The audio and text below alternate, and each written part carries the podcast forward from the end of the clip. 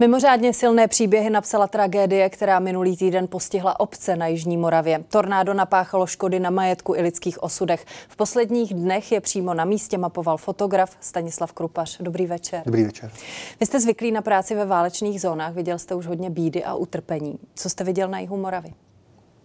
No, neviděl jsem válku, já jsem dost alergický na to, když slova ztrácí svůj význam a není to válka, je to strašný průšvih, co se tam děje, ale není to válka. Takže já bych se vyhýbal tomu, co někde zaznívá, že jsme ve válce s covidem, s Ruskem nebo s přírodou.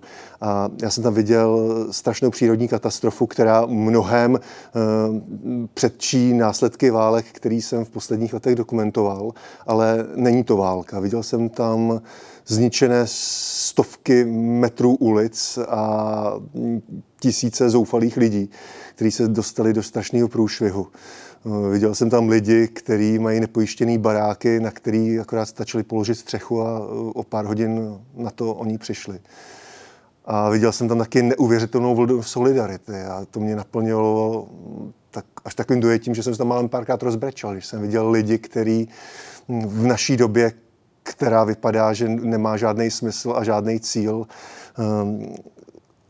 přijedou proto, aby pomohli jiným. To je pro mě ta nejlepší zpráva, jakou jsem za poslední roky v téhle zemi dostal. Já bych předpokládala právě vzhledem k tomu, že se dostáváte na taková místa, která nám ostatním jsou ukrytá, že to dojetí bývá na pořadu dne poměrně často, takže tohle to byla naprosto bezprecedentní situace pro vás.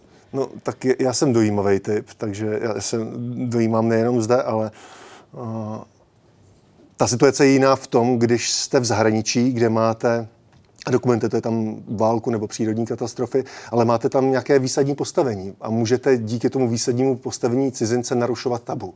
A to na Jižní Moravě nejde. Ač jsem jakoby z Prahy, tak přece jsem svůj a musím ctít normy a musím být opatrný, když začínám překračovat se svým fotografováním.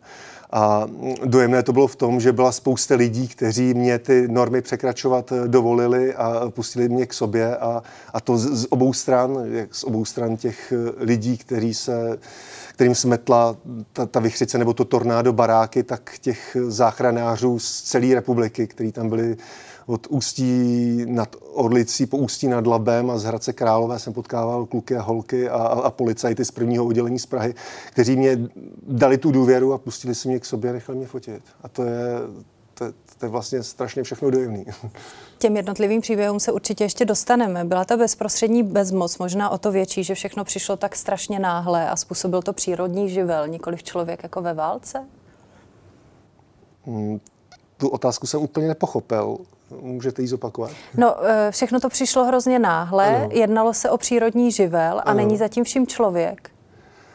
Jestli je to potom o to větší bezmoc? Já nejsem obětí ani jedný z těch katastrof, ani válečný, ani ty přírodní katastrofy, takže se mi to velmi obtížně srovnává. Ale já si myslím, že je rozdíl, jestli spadnete na kole a zlomíte si ruku, nebo vám někdo zlomí v průchodu. V té válce je to jiný v tom, že tam jsou lidi na druhém konci, kteří vás chtějí zabít a je to jejich největším radostí a cílem, když se to povede.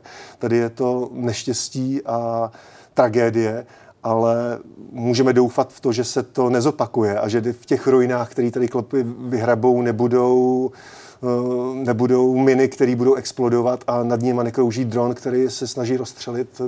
Tady je Martin Veselovský. Chci vám poděkovat, že posloucháte naše rozhovory. Jestli chcete slyšet celý podcast, najdete ho na webu dvtv.cz. Tam nás můžete i podpořit a stát se členy DVTV Extra.